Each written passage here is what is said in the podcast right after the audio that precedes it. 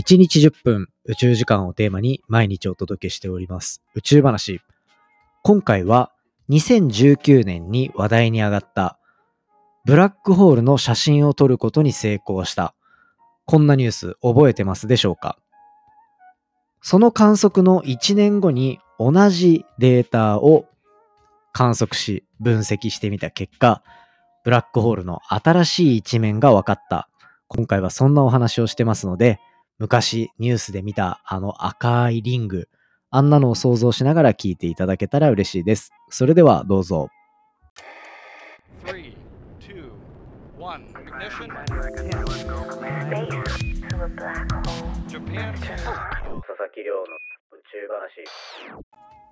2024年1月23日。始まりました佐々木亮の宇宙話。このチャンネルでは1日10分宇宙時間をテーマに天文学で博士号を取得した専門家の亮が毎日最新の宇宙トピックをお届けしております。本日でエピソードが1201話ということで、まあ、昨日で1200話を、あ、大事なとこで噛んじましたね。1200話を迎えた宇宙話。まあ、ここからもガンガンやっていこうというところになっておりますので、引き続き応援の方よろしくお願いいたします。で、なので、前回は、こう、1100から1200ぐらいのエピソードでどんなことがあったのか、と、あと今後の抱負とか話しましたし、その前も日曜日だったので、いわゆる1週間の振り返りみたいなところをお話しさせていただいてます。で、その前はもう月面の話ばっかりですね。スリム着陸で大盛り上がりしてますから。まあそのあたりの話してますので、ぜひ気になるトピックから聞いていただけたら嬉しいなと思っております。ということで、まあ、いつも通り、今日も行きましょうか。やっていきたいと思います。今日の本題は、ブラックホールの写真が撮れた。そんなニュースが2018年、2017年か。に、こう、発表された。そんなニュース覚えてますでしょうか？もうこれはね、赤いリングを見たらみんながさすがに思い出す出来事なんじゃないかなと思っていて、世界中同時で記者会見が行われて、もうすごかったですね、当時の盛り上がりは。で、ブラックホールの写真が撮れたっていうニュースはやっぱり世界中に対してインパクトを与えたので、世界中同時で記者会見すると。だから、日本のね、何時だっけな？なんか10時とか11時夜の、そのタイミングで記者会見行われたんですよね。記者の人も大変だなって当時は思っていて、で、ブラックホールのその画像が出て、朝、もういろんな新聞社が一面で報じて、そんな中で、僕確か理研の研究室で、研究室のボスと一緒にそのいろんな新聞の記事見たり、そもそもこれどういう理解なんだろうみたいなのをなんかこう図解とかしながらいろいろ見ていた記憶があります。まあそれの撮影が行われたのが2018年、2017年、2017年の4月の11日。で、その解析がバーって行われて発表されたのが、あれは1年経ったぐらいかな ?2018 年ぐらいに公開された。まあそんな感じですね。で、今回の研究はどんなお話をしていきたいのかっていうと、2017年に観測されて、まあ、世界中に形が発表されたブラックホール。これが1年経った後の姿。2018年に撮影したらどういう形になっていたのか。そんな研究になってます。で、これ面白いのが、理論的に考えられていた範囲でおおむね同じで、その中でブラックホールの今まで見えてなかった特徴みたいなのが新しく見えてきた。まあ、そんなお話をしていこうかなと思ってます。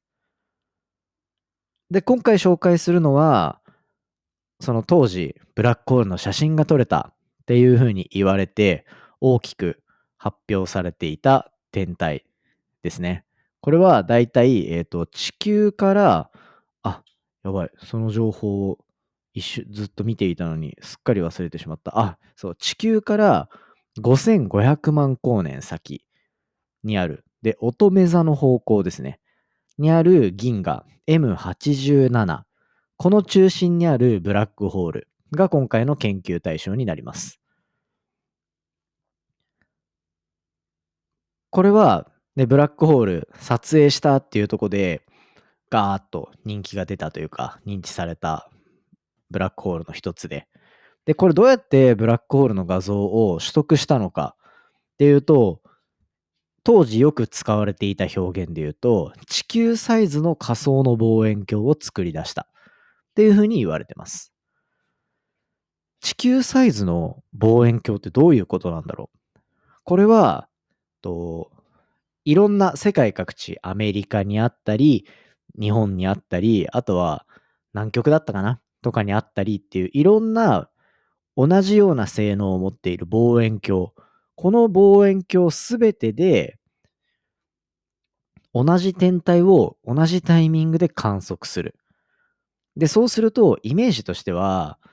望遠鏡があって望遠鏡の左端から来る光がこれで右端から来る光がこれでであとはまあ真ん中あたりから来る光がこれでっていうようななんかこう、地球全体を一個の望遠鏡とみなして、その一部一部から飛んできてる光を合算して、一つの像を作っていく。これがブラックホールの撮像を成功させるために利用されたイベントホライズンテレスコープ。略称 EHT と呼ばれるものですね。この取り組みを用いることによって、まあ、地球上で再現できる最も大きな望遠鏡っていうのを作り出し、で、その作り出された望遠鏡によってブラックホールを観測して、で、望遠鏡っていうのは、もう大きければ大きいほどいいんですよ。ざっくり言うとね。ざっくり言うと、大きければ大きいほどいいと。だから、こう、宇宙に望遠鏡を持っていくときとかも、なるべく畳んで畳んで、宇宙で大きく展開する。こういう手法を取るんですよ。なぜなら、大きい方がいいから。なので、地球上で再現できる最大の望遠鏡の大きさっていうのは、言わずもがな地球のサイズなわけですね。で、地球規模のサイズの望遠鏡っていうのを当時実現させた。そしてその実現させた地球規模の望遠鏡でブラックホールを観測してあげる。これを1年越しに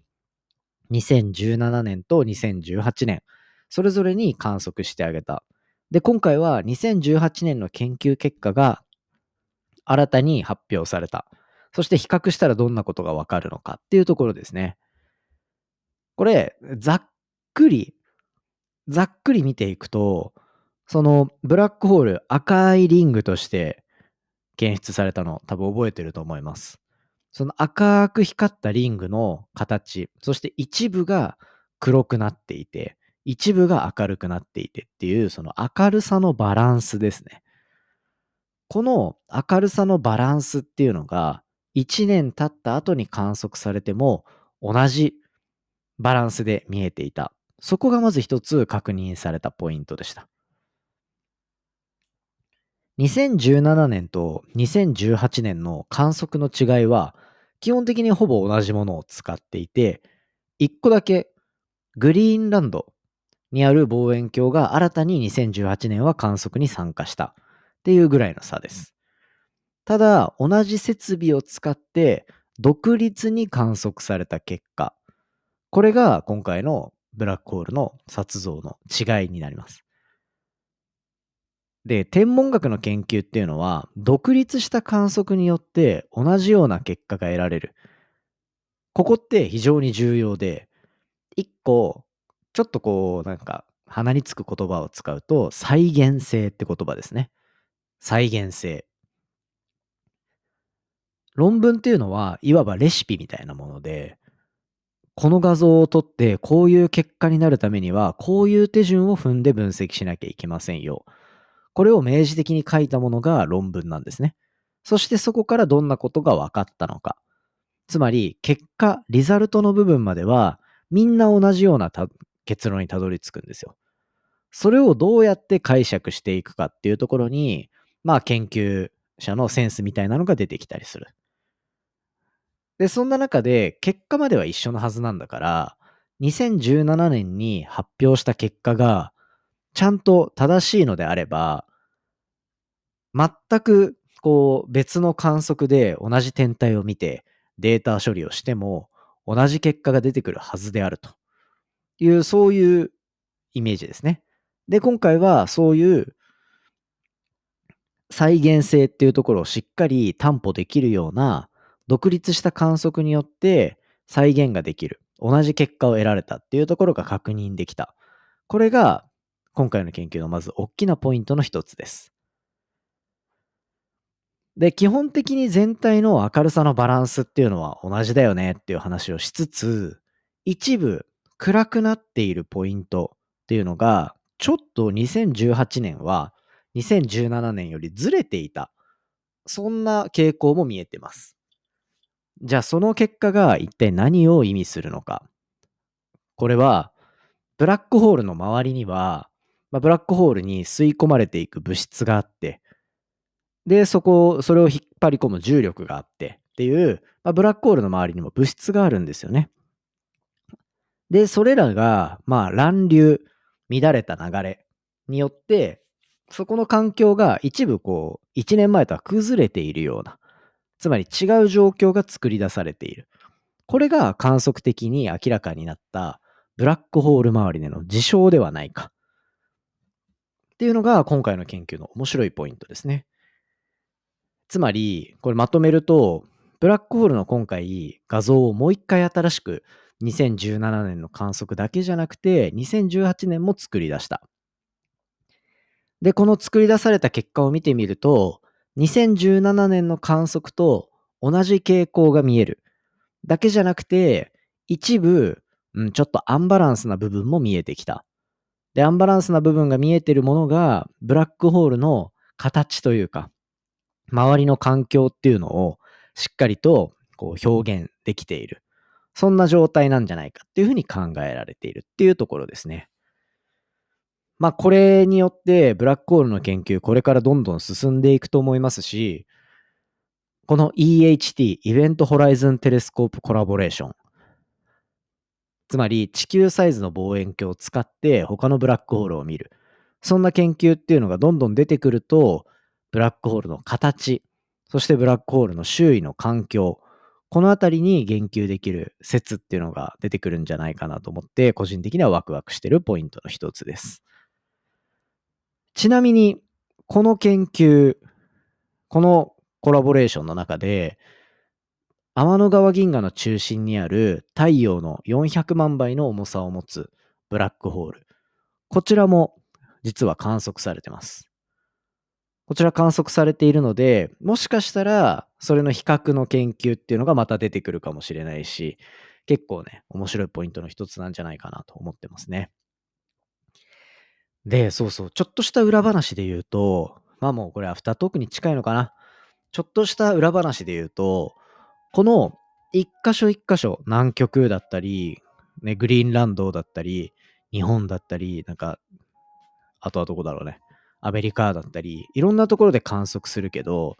データ量が異常に多いんですよ。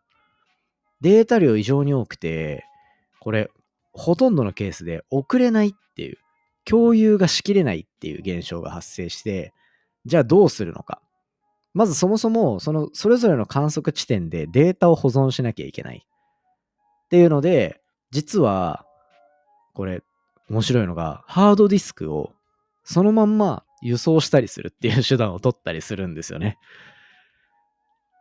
これすごくて、だから僕がいた研究室でも同じような研究、ね、この EHT ほどではないけどやったことがあって、他地点のデータを一箇所に集積するみたいな。けど、ちょっと保存媒体ないから、ハードディスクもしあったら送ってくれないみたいな。それに書くからみたいなので、パソコンの中から抜き出したでかいハードディスクをそのまま郵送で送って、それが返ってくるみたいな。っていう、なんか USB メモリーを送って返してもらうみたいなのの超巨大バージョンみたいなのが実際に当時はあったので、で、このブラックホール撮像したっていうチームのデータのやり取りもデジタルでやると相当なあの費用というか容量が必要になってきちゃうから、物理的な輸送が利用された。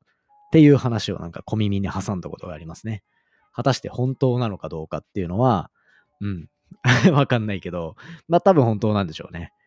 まあそんな感じでかなり面白い研究だなと思ったので、国立天文台から、これ年明けに1月の18日に公開されていた面白い研究だったので紹介させていただきました。ということで、まあ一つお便り紹介させていただきたいと思います。リスナーネーム、まもりさんからいただきました。こんにちは。いつも楽しく拝聴してさせていただいています。私は佐々木さんと同世代の女性です。珍しいな。宇宙兄弟のコラボから知って宇宙兄弟と共にハマり、今では宇宙に関する記事を自分から読んだりもよくしています。宇宙が大好きになりました。毎日目の前のことを考えるので精一杯な中、このポッドキャストを聞いている間は遠くに行けるような気がします。結婚だとかなんだとかいろいろある年齢で将来考えるのが嫌だなと思う時も未来がパーッと楽しみになるんです。そんな風に思える時間をくださって暮らしが豊かに感じています。宇宙話のおかげですね。すごい。特に質問や面白い情報共有もないお便りですが、反応が一つあるだけできっと嬉しいものなんじゃないかと思い、短文ですが送らせていただきました。以上、お読みくださりありがとうございます。隣のデータ分析屋さんと共に今後も楽しみにしています。コメントいただきました。ありがとうございます。こういうお手紙最高ですね。嬉しいです。本当に。ありがとうございます。同世代の女性は結構レアなんですよ。この番組にとっては。なんか結構よくね、番組のどんな人たちが聞いてるかっていう話共有してると思うんですけど、僕とかよりも、あと、まもりさんとかよりも全然年上の男性の方がやっぱり多くて、けど、あの、一部女性の方も聞いてくださってるし、結構コメントくださる方も多かったりするので、あの、きっとね、宇宙話仲間、まもりさんの周りにも、実は隠れ仲間がいるかもしれないんで、まあ、こう、布教するがてら探してみていただけたらいいんじゃないかなと思います。で、だからこうやって、なんか宇宙の話気になる人どんぐらいいるんだろうなって始めてみたポッドキャストだったんですけど、こうやってこう日常の嫌なことを忘れられる少しの時間を提供できてるみたいな、こんなところまでね、僕のポッドキャストが届いてると思ったらなんか嬉しいなと思って今回このお便りを届けさせていただきました。ぜひですね、まもりさんもまたあのコメントを送ってください。すぐ読ませていただきますので。で、今回のまもりさんのこのコメントですね。あ、私もそうだみたいな。僕もそうだみたいな。そんな感じの方いらっしゃいましたら、ぜひコメントお待ちしております。マジで嬉しい。ありがとうございました。ということで、じゃあ今回は以上にしていきたいと思います。今回の話も面白いなと思ったら、お手元のポッドキャストアプリでフォロー、フォローボタンの近くにある星マーク、こちらでレビューいただけたら嬉しいです。番組の感想や宇宙に関する質問については、Twitter のハッシュタグ宇宙話、または Spotify の Q&A コーナーだったり、Apple Podcast のレビュー、概要欄のお便りフォームからじゃんじゃんお寄せください。それではまた明日お会いしましょう。さようなら。